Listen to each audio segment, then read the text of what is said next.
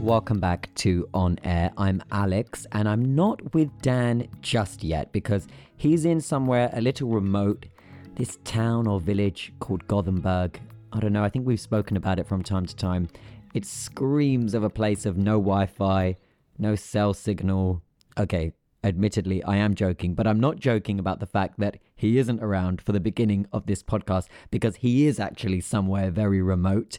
He's not in Gothenburg, but he is in East Africa, and he's not able to be here at the beginning of the episode, but he will be here shortly so that we can take a deep dive in today's episode. But before we do that, I'm going to give you a roundup of where we are in terms of Dubai Air Show, because this week in aviation, the global sector is gathering in the desert in Dubai for what is a big week of aviation business. And when you hear the words air show, you might imagine an air display of aircraft, you know, and light aircraft performing stunts and loop-the-loops and so on.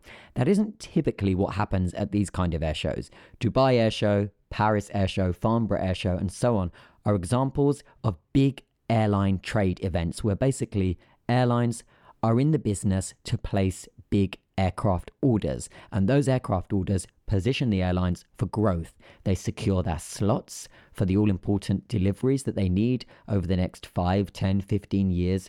And they're about making these loud announcements about how they are positioning themselves for the next chapter of air travel and to meet the continuing growing demand. So let me just set the scene for you. Uh, at Dubai, you have many airlines from around the world gathering at Dubai World Central, which is the home of Dubai Air Show, and you have different chalets. So you have chalets of Airbus, chalets of Boeing, Embraer, a handful of airlines, and so on. And these executives will have been negotiating with the manufacturers' sales teams in order to get the best possible deals as they say, if we are looking to grow as an airline, how are we going to do that? Who's going to give us the best deal in terms of what we need? So if I am a, a loyal Boeing customer, maybe Airbus are able to do something to make me switch. Maybe I'm going to be able to benefit from a better maintenance package, something that's more generous if I order ten A three fifties instead of ten seven seven X jets. But maybe because I'm a Boeing loyalist as an airline, maybe Boeing is where I should stick around because they're going to cut the price significantly because they want me to stay loyal and stay dedicated to them as a manufacturer. And this is this is what we see at Dubai and at Paris and at Farnborough and at all these air shows where airlines mean business. Now, I'm talking to you in a year where airlines have never been so profitable. The financial results have been tremendous. Airlines, quite literally, in many cases, have never made so much money than they have this year.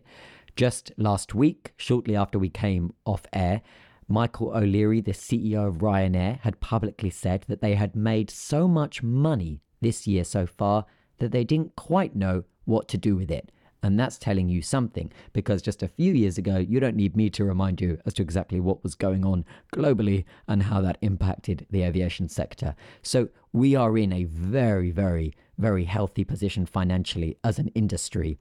And so with that, let me quickly take you through what we have seen so far at Dubai Air Show with a small note that I'm recording this on Tuesday evening. So anything that has been announced after Tuesday evening, and it's unlikely there's going to be too much. Now that's something that I could be very wrong about, but I'm hearing that the bulk of the orders uh, are secured, and that is sometimes typical in an air show. Days one and two are the most important. Nevertheless, never say never.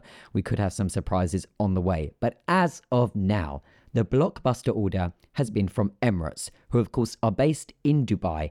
And Emirates have placed a huge aircraft order for ninety more Boeing seven seven seven X aircraft. That includes fifty-five of the dash nine variant and thirty-five of the dash eight variant. This new order increases Emirates' total backlog of the seven seven seven X to two hundred five because they already have a significant order for Boeing seven seven seven X jets. Now, if you're wondering, well, if they are waiting for two hundred five, when did they order this and where are these aircraft? That's exactly what many of the execs at Emirates have been wondering for a while, because the seven seven seven X is late, very late. In fact, when it eventually enters service, which is now set for twenty twenty-five, It will be over five years late, and that's because Boeing have had tremendous issues with certification, with supply chain and production delays affecting all aircraft, but specifically on that seven seventy-seven X.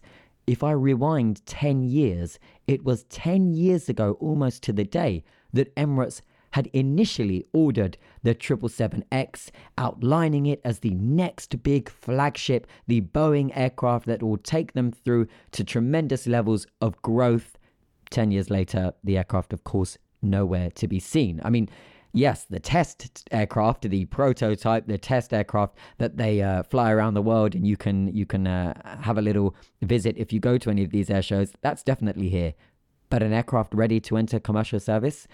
We're still quite away from that, Boeing tell us. Now, Airbus have their own theories as to how on earth Boeing have been able to keep their airline customers happy with such delays. Airbus allege that there is some serious financial compensation happening there in order to keep the airline customers quiet. But this is aviation and c'est la vie. This is something that is, is common practice in the industry. So with Emirates having this sizable seven seventy-seven X order, they've also ordered more seven eighty-seven jets, and that backlog has now risen to thirty-five. So Emirates have used the airshow already to announce this blockbuster order and to position themselves for further growth, because it quite literally means they'll be receiving new planes way into the twenty thirties and so on. Because when you order an aircraft, as we saw ten years ago, it's not always guaranteed that A, it's going to be on time, or B, it's going to come at the right time. I mean, just imagine the aircraft that were ordered and set to arrive in the great year of twenty twenty. We know what happened then. Let's look at the other areas of the air show and the announcements we've had so far. Fly Dubai, the sister of Emirates, part of the same group, they have splashed the cash on some seven eighty-seven Dreamliners. Now, they are typically a low-cost short-haul carrier, now making their first venture into the long-haul market with these Dreamliners. So it means that if Emirates perhaps are priced a little higher on a certain route out of Dubai, you could very, very, very soon have an option to go with Fly Dubai, same company, lower fares, and a more no-frills experience. Elsewhere, the airshow hasn't been too busy in terms of orders. Okay, Egypt Air have ordered ten A three fifty nine hundreds, Air Baltic have topped up their order of A two twenties, Royal Jordanian have taken four more seven eighty-sevens, Royal Air Morocco have taken another two, but we were expecting some blockbuster orders from the likes of Turkish Airlines, who are set to order over three hundred aircraft as the Turkish government know uh, that their priority and that they want to realize is to grow Turkish Airlines into becoming one of the largest airline competitors to the Gulf carriers and to the region. Uh, we haven't had anything yet. There's there's nothing from the Turkish Airlines order yet. Now, that's not to say that it, something will be announced uh, in, in the next couple of days or even weeks. Airlines don't need to wait for air shows in order to announce their aircraft orders. We were also expecting something from Riyadh Air. Riyadh Air, we spoke to Tony Douglas, didn't we, last week on air. We know that they are ready and in the market to place a short-haul single aisle jet order, so this is probably something from the seven thirty-seven family or the A three twenty. Again, nothing yet. Now, what does that suggest? Probably nothing much more than the fact that they are still fine-tuning these agreements, as is common. I have been at aircraft jet order announcements where they have gathered us in a room, for example at Airbus, and we're all seated and we're waiting for the announcement, and we're waiting for the execs to come from the back room to the uh, seating area of the press conference and to announce what they have to announce. And at the last minute, after waiting five, ten, fifteen, twenty minutes, somebody will come in and say, guys, this uh, this press conference is cancelled because they are still figuring out the details. It's down to the minute. They were literally in the room next door to us, the sales teams of the airline and the manufacturer, fine-tuning and going over every single word of that contract. Somebody found something they were not ready to announce. This is quite literally how it works. And that's why the pace and the adrenaline at air shows is always very exciting, because it l- literally comes down to the minute. And that's probably why we haven't seen anything from those that we expected to see. Unless, of course, you're listening to this later than Wednesday and Turkish Airlines have announced the blockbuster order, then great. It's something that is set to come. We know it's set to be over three hundred aircraft. Airbus is tipped to win it, but nothing just yet. What the airshow has also done is bring to the surface the weak spots. For example, Boeing's weak spot in the fact that it's taking years, years to bring out that larger seven seventy-seven X is something that is pushing airlines away. Philippine Airlines, E V A of Taiwan, each recently purchasing A three fifties instead of just waiting for the seven seventy-seven X to replace their existing seven seventy-sevens, something that Boeing would would really bet their business model on. If I'm offering you an older aircraft and now I have a newer generation of it, you should naturally, as my customer, and I hope, replace your older aircraft with my newer version. That's not always the case if the other manufacturer can lure them away and offer them something attractive and say, you don't need to wait six, seven, eight years. Just look at Emirates waiting ten years. We can give you a slot in three years. How about that? And that's an insight into the negotiations of this side of the aviation world, the secret side of aircraft orders, and then the blockbuster announcements when the world gathers at these big air shows like everyone is doing in Dubai this week. Now, with that roundup complete, I am joined by Dan, so let's get to it. In today's episode, we're actually going to take a deeper dive into air travel and the U S, because this is not only such a huge topic with so many different areas to explore, be it with personal travels to red, white, and blue, baby. But also the whole other side, as Dan is already starting to highlight, given that my podcast host, Dan, I'm sure you've you've heard of him from time to time in some episodes. He's uh, he's very much here, and he is, when you cut him open, half red, white, blue, and yes. The other half is like like a light, light blue and yellow. Yeah. Right. Horrible color combo, all it's these like, five colors together. It's like IKEA meets Walmart. Yeah. Or something. I'd like to remind you that the British colors are the same colors. I just have to say, before we get into the U S, I have a story which, well, it literally just happened to me. I was out to dinner and Oscar and I are sitting there eating. The There's like a group of three, probably people in their like late fifties next to us. And as they're leaving, they go, "Are you Dutch?" I was like, "No." "Are you?" "No." "It's because you're tall." Yeah, you're I know, tall. I know. But the, the thing that reminded me of you was that then we started talking to them. So there were two women and a man. And I noticed that the woman was one of those rare women that I personally am obsessed with. I, I don't know what it is. I feel like it's some sort of masculine energy where you just feel like this is a B A B, boss ass, bad word. And I thought of you because there's no one else I know who is so obsessed with amazing women like that. So you mean, okay, can we have some context, please? Because I swear, half of the things you you say have zero context. And the listener would be sat here like, so Alex likes B A Bs. So basically, the context here is Dan regularly takes the P out of my dedication to reading about... B A B and takes the P. Right. Reading about, consuming content from very strong female leaders of history, like, and of present, like Michelle Obama, like the Oprah Winfrey, fascinating Kamala life Harris. Of Hillary Clinton, like the respect for Kamala Harris, which unfortunately has faded a lot since she actually went into office. Oh my That's, God. Yeah. Dude. No, she's yeah, she's like a different, she's a bit of a different person now. I, I mean, know. Before, her I campaign, know. Her speeches were on point. She was absolutely, she was really, really an effective communicator prior to being chosen by Biden. Literally yeah. The day she made that phone call of, we did it, we did it, Joe. Different That's person. When it ended. I've been telling you for years, you have to watch Veep. I assume you haven't done it yet. But I we're gonna haven't. we're gonna have some listeners who have watched Veep, yeah. An incredible show. And Kamala Harris has approached Julia Louis-Dreyfus, who plays the vice president in this series, and said, "You have no idea how accurate this show is." And the whole show is about how suffocating it is to be vice president. D D P. Yeah. Wow. So it's it's just, it's really fascinating. Anyway, this woman that I met, even, so she left like after two minutes of talking. Oscar and I were talking about her for the next thirty minutes, how we're in love with her, how amazing she was. Just like, there's something about any person that you can tell when they just lead the group. Like the other man and the woman were standing behind her like her children.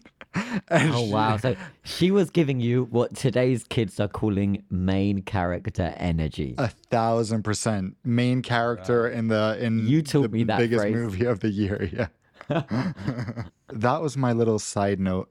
Have you met any other people like that this week? I don't know about this week. Okay. For example, I think I told you this before. I had had lunch and spoken with and spent some time with, and I need to Uh, I always muddle up her name as her first name and last name because it, it sounds correct both ways. But it's Sana Marin, isn't it? Not Marin Sana. So it's oh, Sana Marin. Well, who yeah. is that? I recognize the name. Am I going to be she, stupid for not knowing? You will be because of where you're from. Yeah, I mean, it's a neighbor. She, what? The so, Finnish prime minister?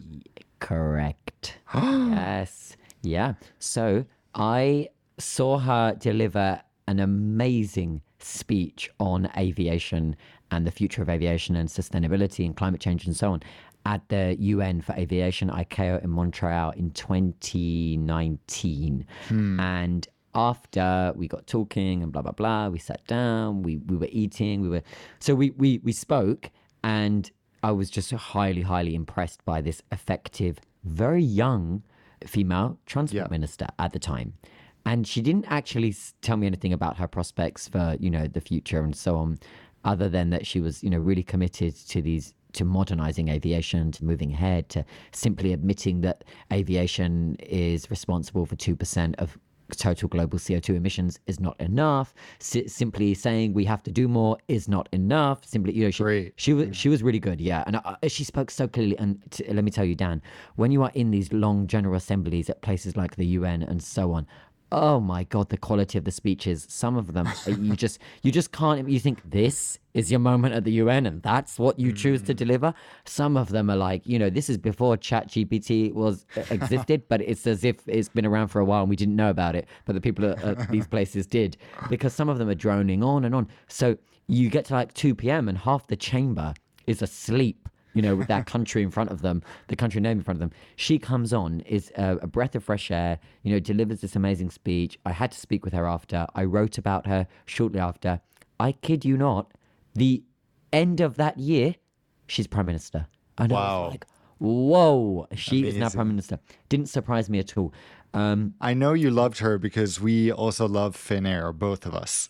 We, we do love Finnair. Yeah, Finnair. It's a long time. Finnair. I was just saying say, yeah. the other day how isn't it amazing when you board Finnair? I love airlines yeah. that don't use a, like a British or American accent if they're not from those countries in their announcements. Yeah, and their announcements are automated it's on the so A three fifty. Cute. Yeah, it's this and, man who goes, yes, uh, ladies and gentlemen, welcome to Finnair. And I'm just like, this is really amazing.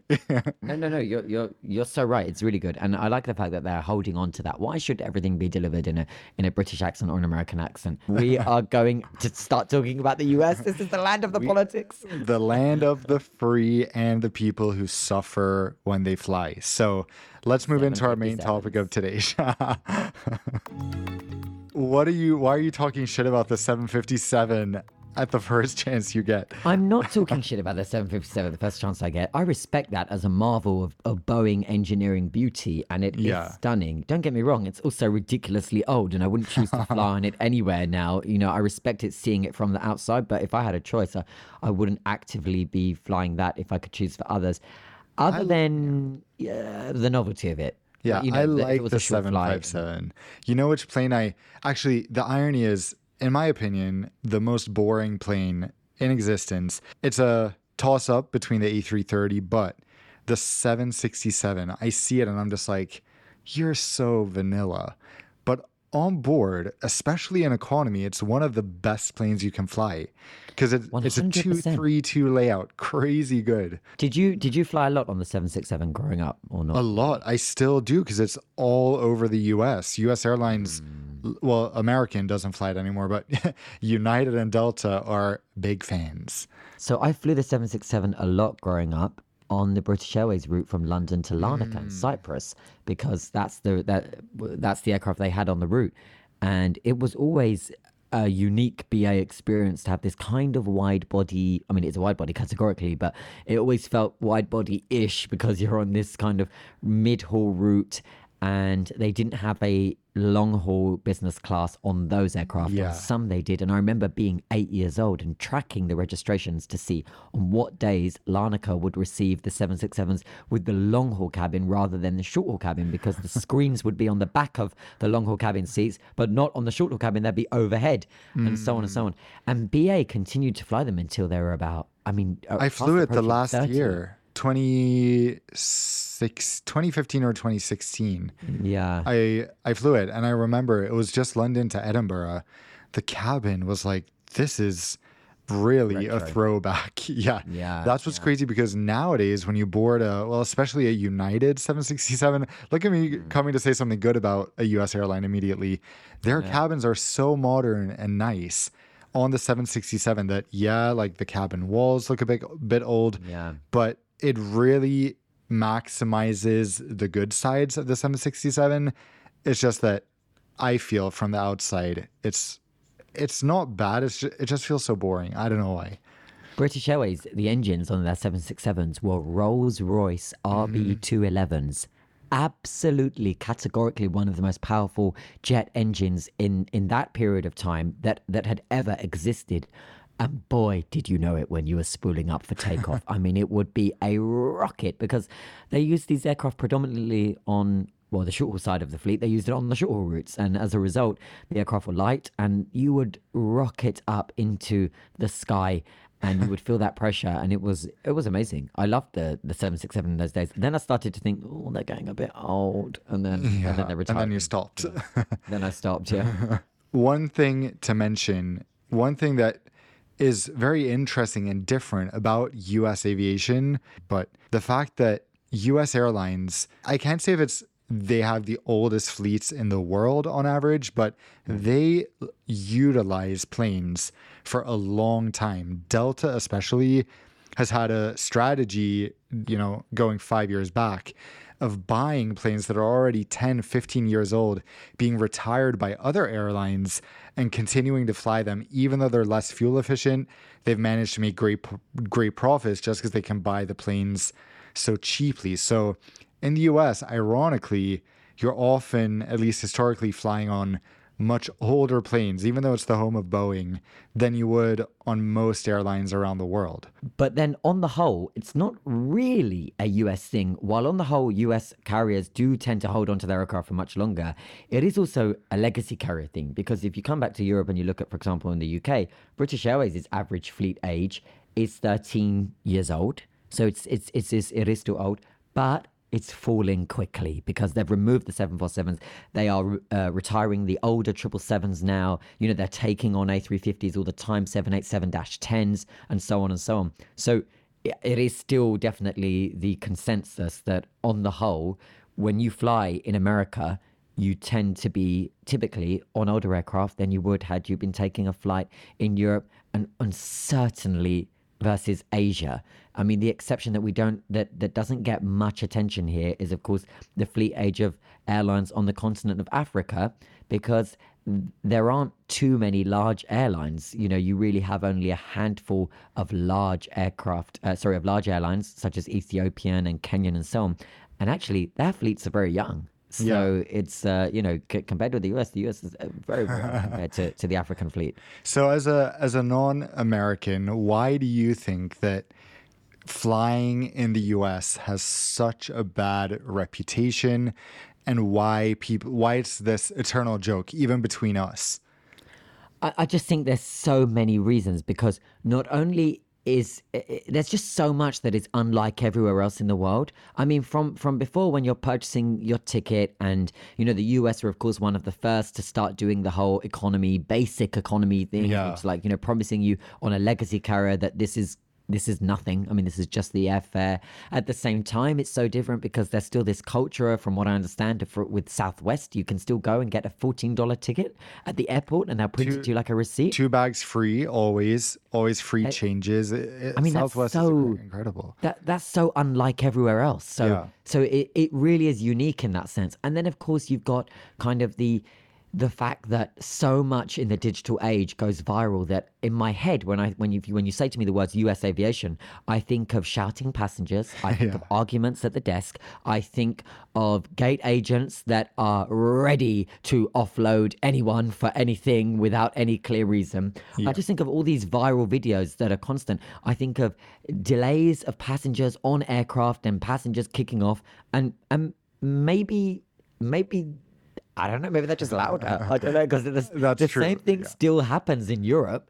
Um, and as you know, and then it's like the thing of, you know, even boarding an aircraft. Okay, most, most of the rest of the world, first class, business class, status, all together, and and economy. So you basically have priority yeah. queue and economy queue. And the U S is like, and now we're boarding group number fourteen, which are no, veterans that like served between the years of sixty-six and eighty-two, excluding Vietnam, yeah. a position to go there in the first place. Please make your way to queue number five B. And yeah, like, and then well, you're in business what? class, and it's like, no, we'll be boarding you soon. Wait, wait a minute. So it's there's like fifty pre-boarding. I mean, not really, but there most airlines have like at least five different boarding groups. That's before a mess. you get before you get to the regular passengers. So that's a mess. It's, that's a mess. Yeah, it's it's really funny, but we joke about flight U S flight attendants being like Barbara and Suzanne, and they're all yeah. angry. That's the that's the stereotype, which obviously. Actually quite everywhere. rare yeah to have, yeah, to have yeah. people that old, but it still is what you remember. You remember those like cranky people, which in fact I find at least as often on, on European airlines. I think in the past U S airlines were actually a lot worse. Personally, yeah. I think that now that they've improved their seats a lot, there are some things that lag behind. They're very inconsistent, but I think the the former reputation lingers, and it's actually strengthened by all these videos and stories you see about people misbehaving. Yeah. And then the constant fear in the back of my mind is the cabin crew really has authority to throw you off the plane for anything. If you look at them the wrong way, oh, you're threatening a crew member, get off. Like that can genuinely happen, which of course they need that level of control in some situations, but I feel like it's really intimidating and scary as a passenger, especially since I review flights. Every time I'm going to record on a U S airline, I'm like, mm, will the crew oh, like wow. this? And I'm prepared with, you know, how I'm going to deal with it. So, you know, what I'll tell them to calm them down. I think, okay, my grandma is the ultimate angry New Yorker. If this was her, how would I talk to her? And then I try to, how would I calm her down?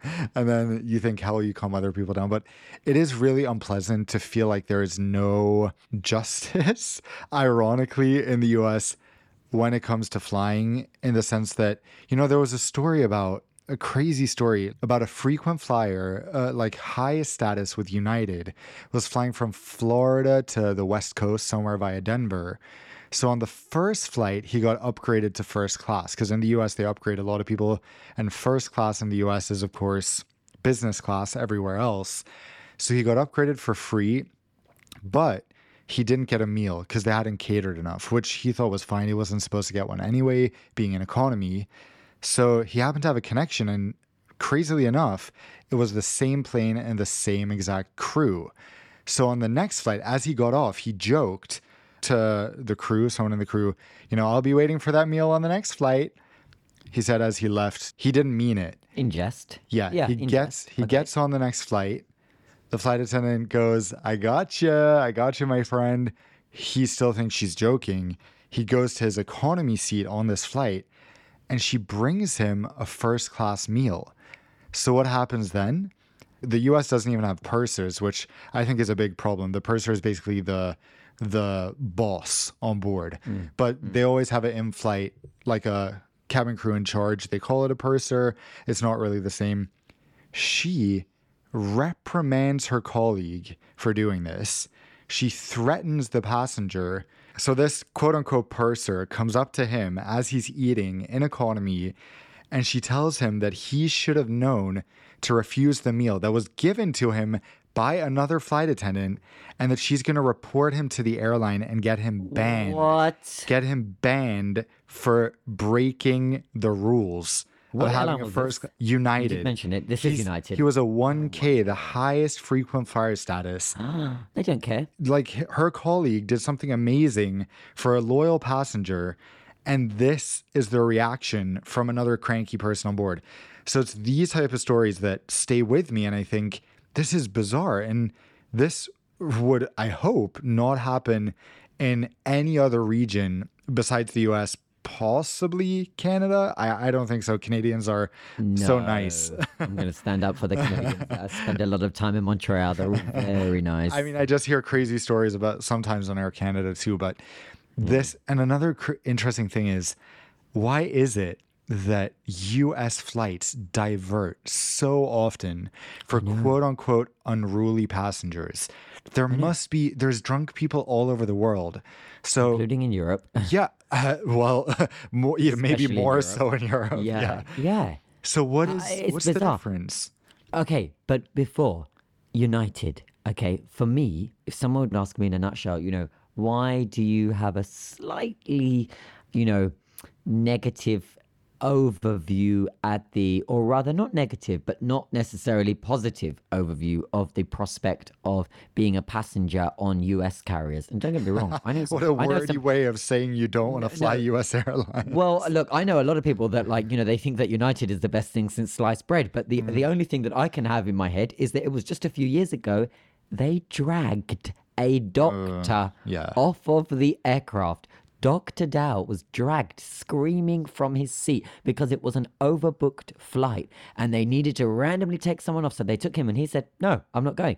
And they dragged him off. He he received a, a concussion. He had a broken nose. He had two missing teeth. I mean, it, there was the whole thing was videoed while he was, was crying, so while they insane. drag this man who had been through a lot in his life. We then learned much later, dragged screaming from the aircraft. Oh, because that's perfectly normal. You know, because yeah. of what? Because and, and then the C E O has to come out and apologize. And, you know, this is this was barbaric. It and, was. and and this was this was oh well, you know, it's United, and you know this was the good thing is, I guess, for for Doctor Dow is that he later settled with United in a court case Pretty for an sweet alleged lawsuit. for an alleged one hundred and one hundred forty million dollars. Uh, yeah, that's, that's what that's worldwide fame gets you when you've been abused yeah, by an airline. And he, he he immigrated to the U S in nineteen seventy-five. He was a refugee from the Vietnam War. He and his wife were both physicians. They had five adult children.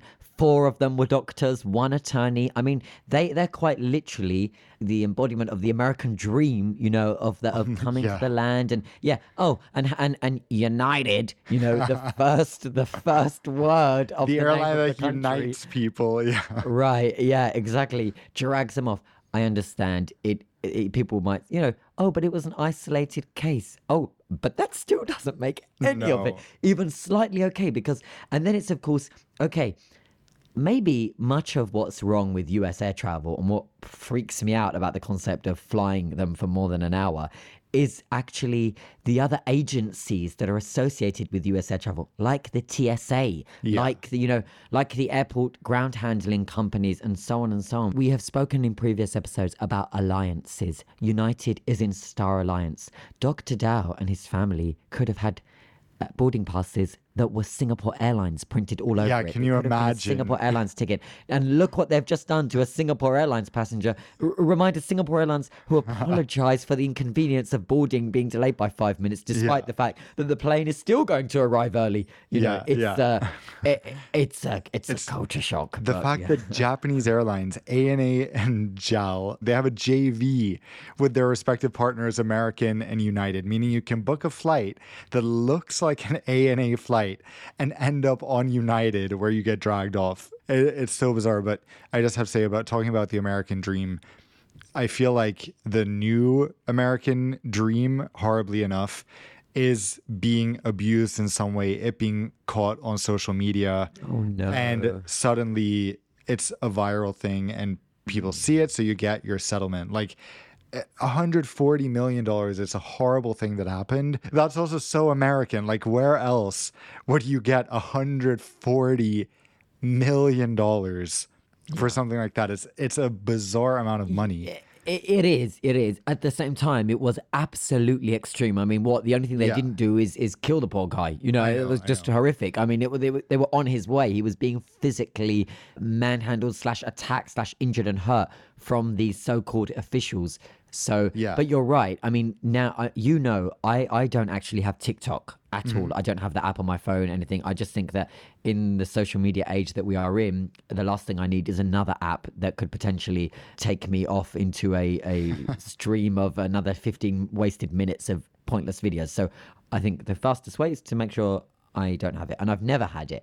But I know, because the same rubbish appears on Instagram, that because my algorithm... Later. Yeah, well, because my algorithm has picked up on aviation, you know, show me an aviation video in the U S that I that I concluded, well, that was lovely. Yeah.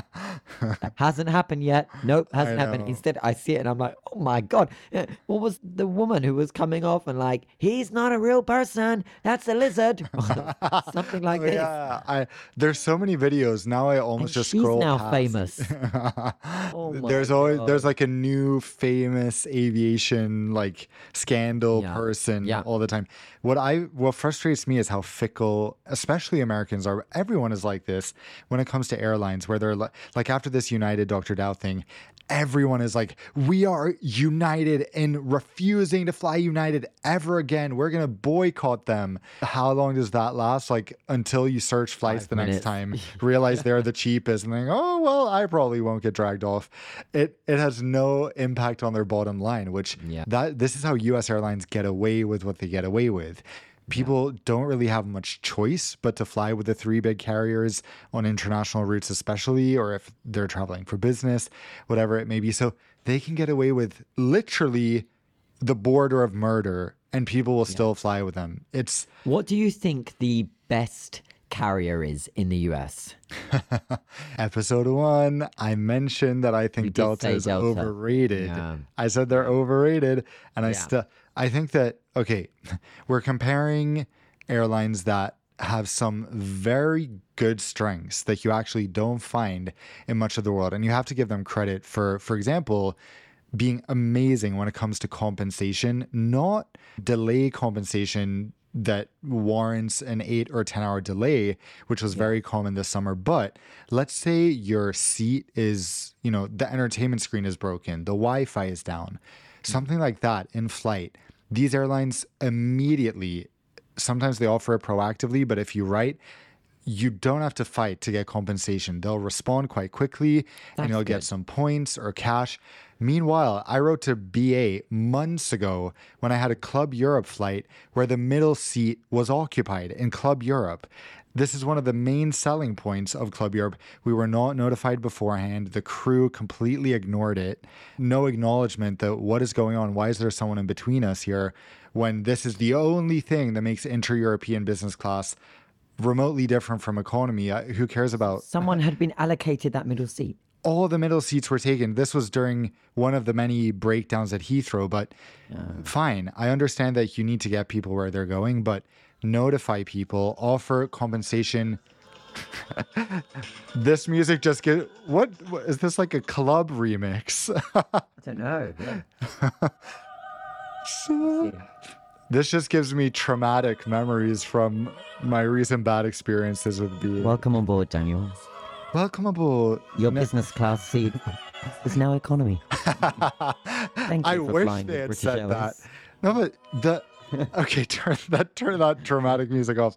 The the nerve of not proactively offering compensation in a situation yeah. like that, taking months to respond to a gold member in business class. I still haven't got a response requesting for compensation. In the U S, Europe is better. This. But, but Europe is better for the delay part and yes, when your flight's cancelled and delayed. And because downgrades. I, but this downgrades, is not yeah. technically a downgrade. downgrade. Which yeah. which makes it, well, I wish, I, I could probably argue it was a downgrade, but I, I don't want to go to court over a one and a half hour flight. Well, there was a recently a student who took British Airways to court because she said she refused the vouchers that they were offering her once the airline cancelled her Tokyo trip that was scheduled for March twenty twenty, because we know what happened. She could no longer enter Japan. So B A said, here, have a voucher.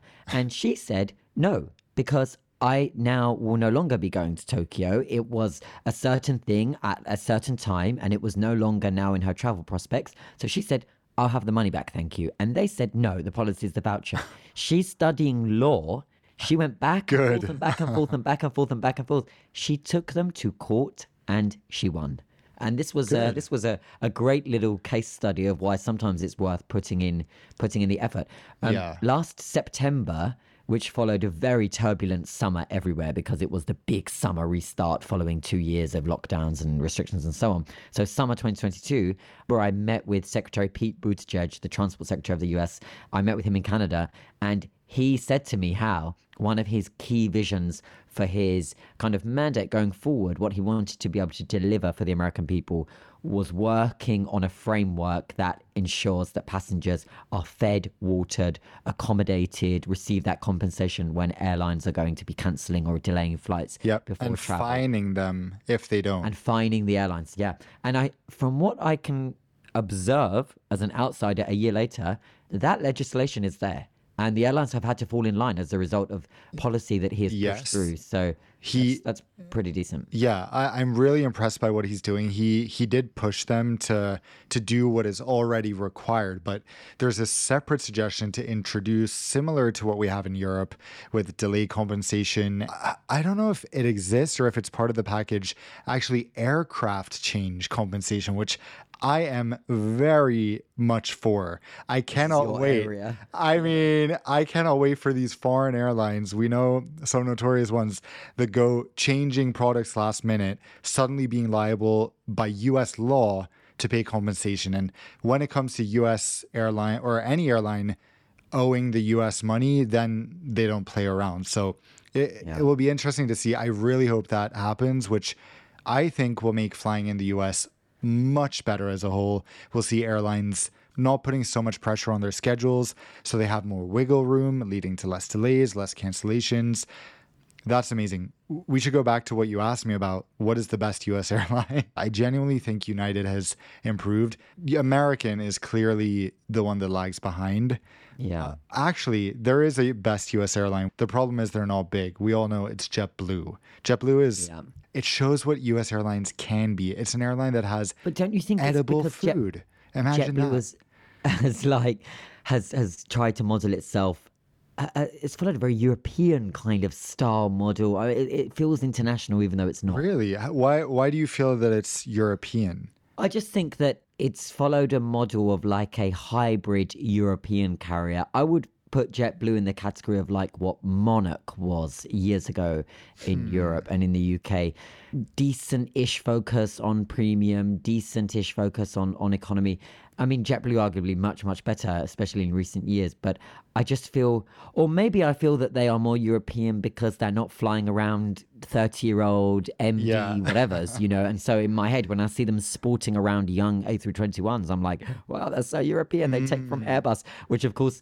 You don't have to be a European carrier to take directly from Airbus. Yeah. But also, a lot of their aircraft are uh, manufactured and assembled in Alabama at the Airbus yeah. plant in Mobile. Yeah. So maybe it's the fact that, yeah, partly that they only have wide, uh, narrow bodies, which is yeah. very different. And that feels like more of a European thing.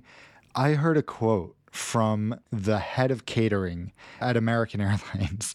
They just opened their first own catering facility in Dallas, which is one of their biggest hubs.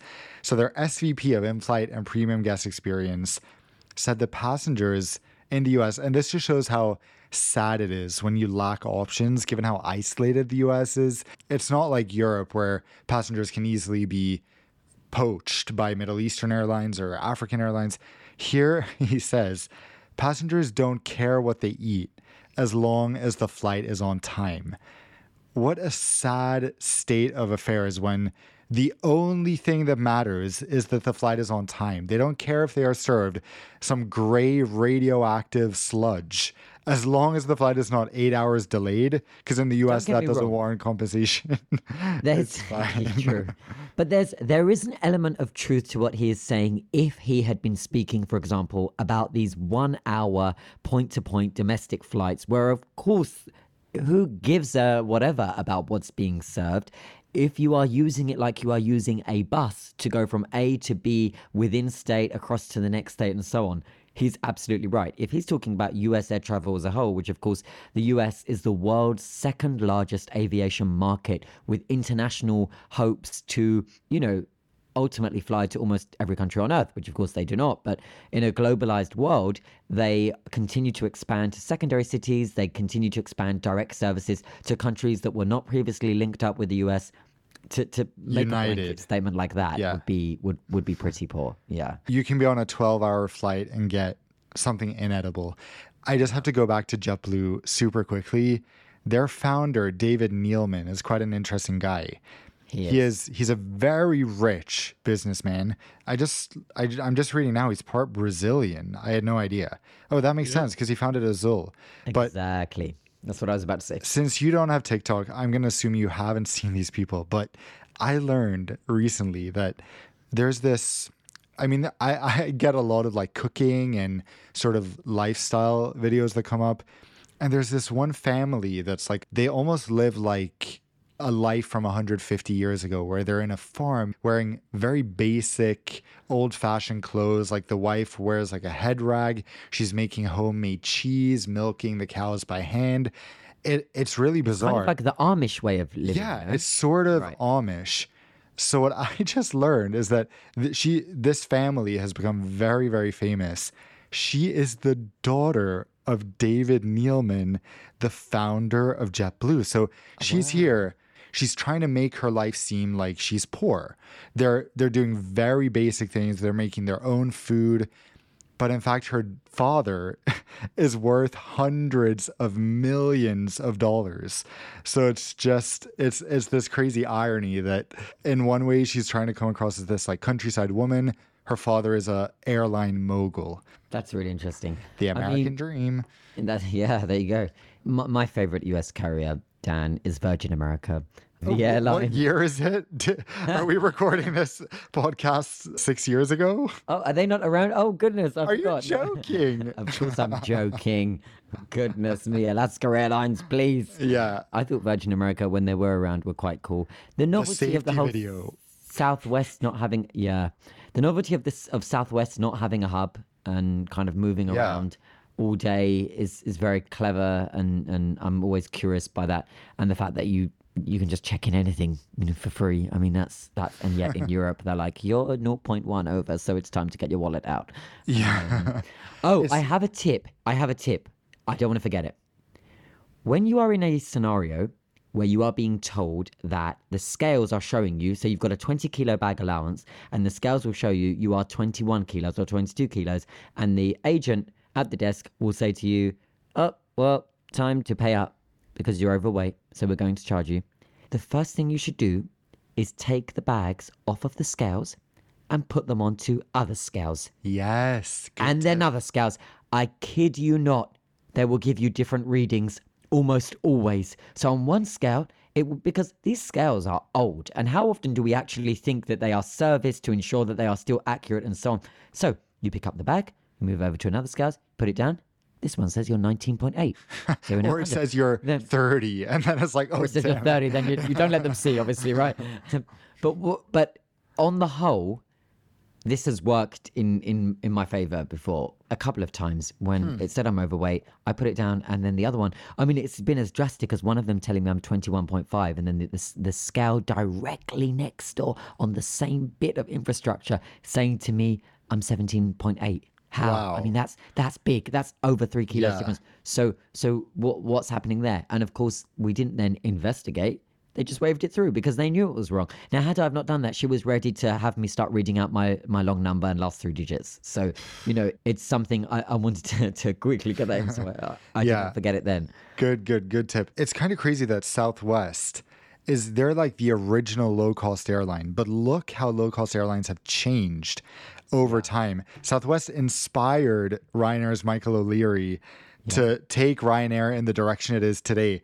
Could they be more different? I I really don't think so. It's it's kind of crazy. I, I've just been, since you mentioned Virgin America, I just have to sing Virgin America Knows. I was going to play it and I decided against Good. it, and no, now you're singing it. It is so catchy. It is. It is. It is. It is. Some people I like hated the light, it. the light vest part. Yes. We're going to play it now. Here we go. So tonight, get ready to fly, because we're going to live it on up in the sky. Virgin America knows all the places you want to be. Fly away with me. Fly away with me. Yeah. Once off the plane, pull the handle.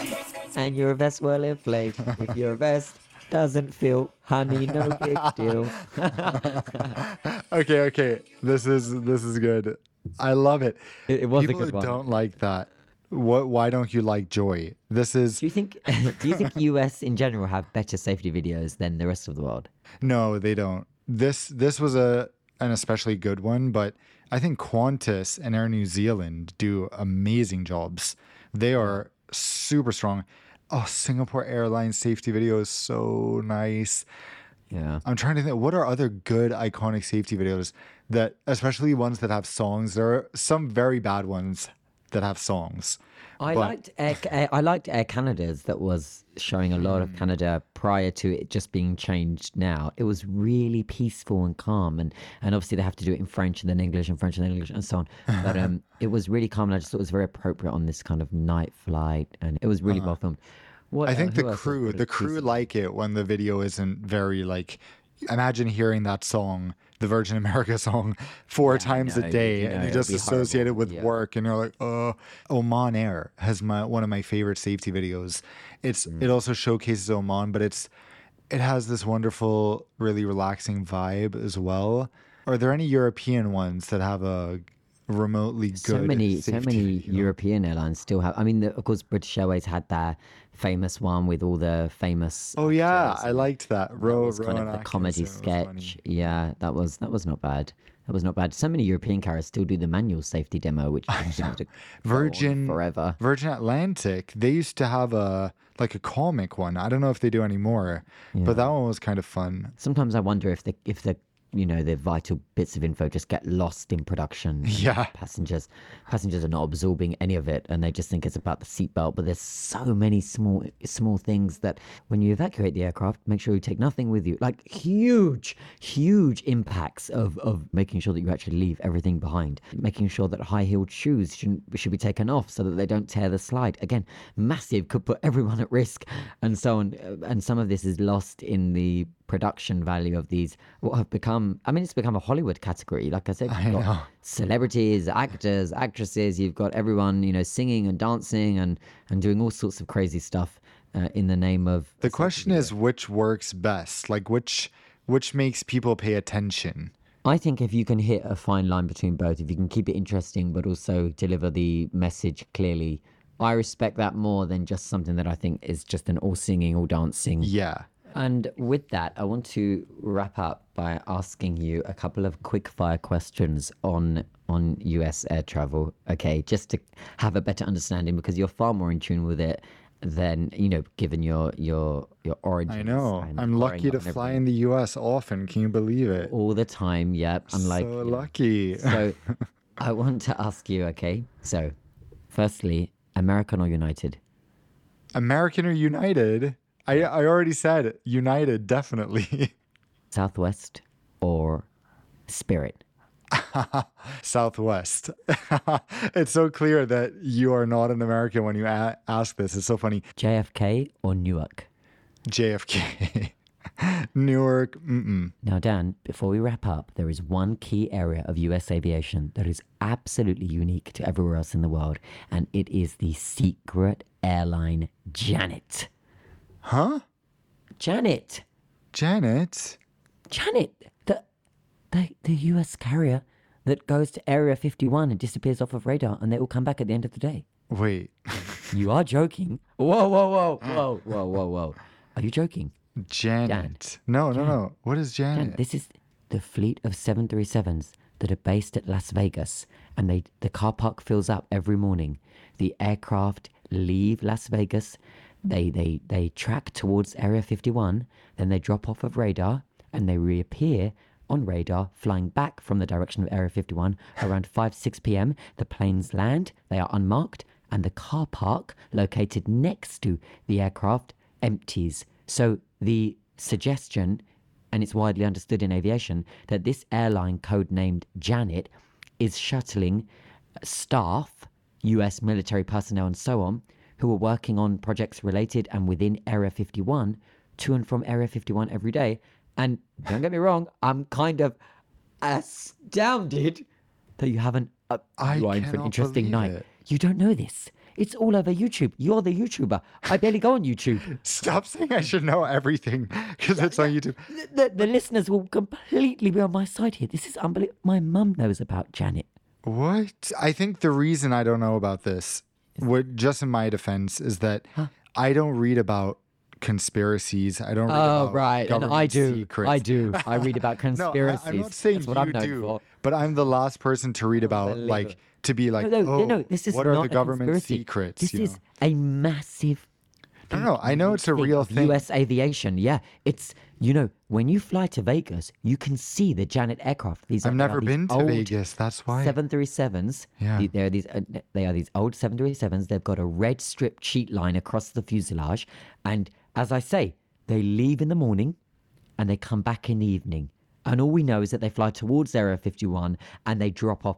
It is fascinating. So it is, as I say, widely understood that that it is directly related to employees who are on the secret government projects of Area fifty-one. I have to watch a documentary about this. Wait, there are okay, tons. this is yeah, there this is crazy. I was like, maybe I should post one. I don't know anything about it. I'm gonna no, I'm gonna watch. Oh my God, the opportunist YouTuber in you now decides. So sorry, sorry. So for the record, two minutes ago he didn't know what Janet was, but but but he's gonna finish this episode by saying and and uh, be sure to check out my YouTube channel and new video on Janet. No, don't. And you know, I am embarrassed, but the reason I'm not too embarrassed is that no. this has nothing to do with passenger aviation, which is listen listen I, i'm what... not saying that i'm not saying you should know this because of your expertise in passenger aviation. I'm surprised it hasn't been suggested to you on YouTube Me for too. the last ten years, because I get Janet videos daily. And please don't take that clip out of context as if I was talking about a woman.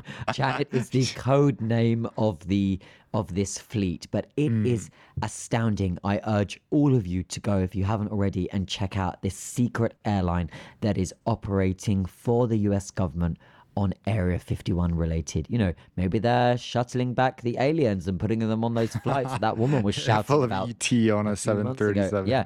Maybe they are, you know, maybe they, they are carrying classified documents that they go to Area fifty-one and dispose of, and who knows. But that car park is the biggest teller. That, you know, the, the satellite images show that the car park fills up in the morning and empties in the evening, Monday to Friday, and the aircraft leave and return in between. It's fascinating. Wow. That's Janet, J A N E T. Okay, guys. Oh my we God, will wrap E T. Up. Yeah. yeah.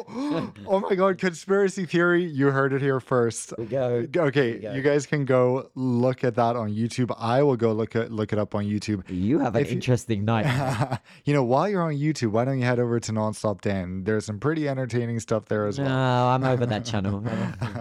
um, you you blocked it. Unsubscribe and block. No, no. We support. I support the the YouTube hustle, especially your your videos. I mean, how often are you publishing these days? Still about every ten days. I have many channels now, so I have a yeah. vlog channel. We're posting this on YouTube. There's All Screen Dance, so there's all types of content there. You know, Alex is you're the one who's a bit more hard to reach. A lot of what I do is is would be live, so you'd need to be watching or listening in the moment for, for the broadcast on T V or on radio. You're right, but I'm always reachable-ish on social media, as long as it's not TikTok, of course, because I don't have it. So, so there we go. But with that, we hope you enjoyed this deeper dive into the unknown. It's all become a bit U F O related now. Into the unknowns of it. Should I put some U S weird music here? That's like definitely. So thank you for listening to this episode and joining us on this uh, look at the U S air travel market and all of the unknown associations with it, including Janet. Which Janet I love how you turned our hour-long discussion and then three minutes of Janet into U S aviation and the I tell you what, listen, mysteries. listen, come come for the episode, stay for the Janet. I mean, it's, stay it's for the conspiracies. Absolutely, absolutely fascinating. It's not a conspiracy. Check it out. Okay. My name All is right. Alex. Your name is? Uh, Janet.